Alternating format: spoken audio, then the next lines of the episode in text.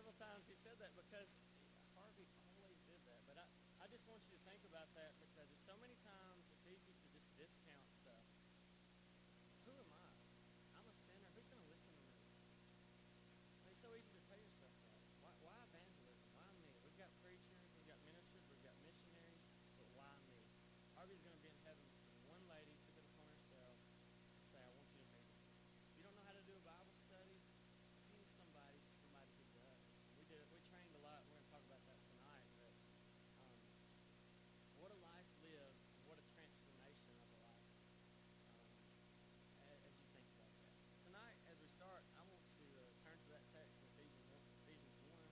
Um, this was our theme text this week.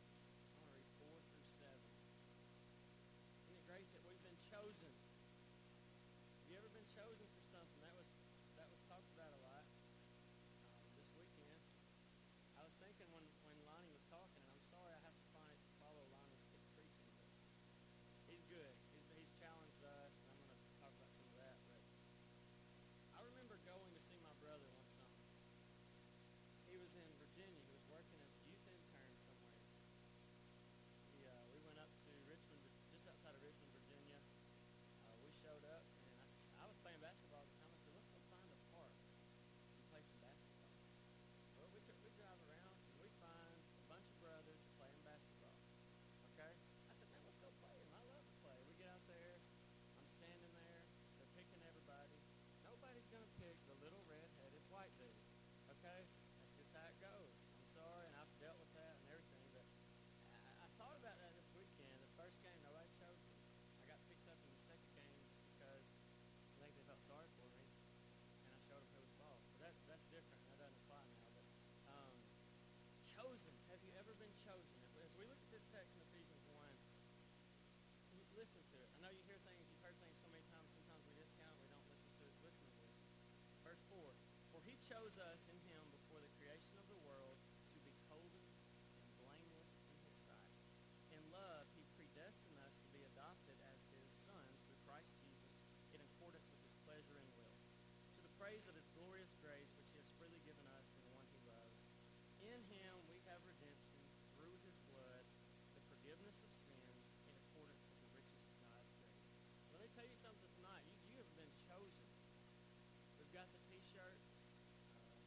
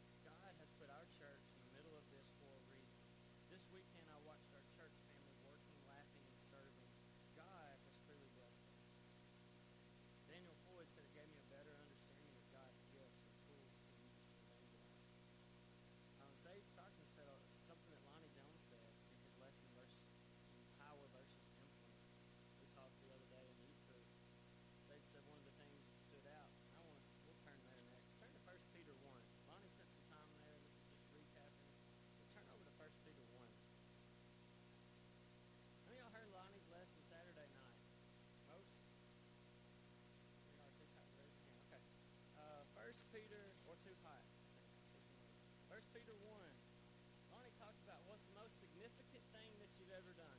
When, when, I heard, when I heard that, I started thinking of tons of stuff, okay?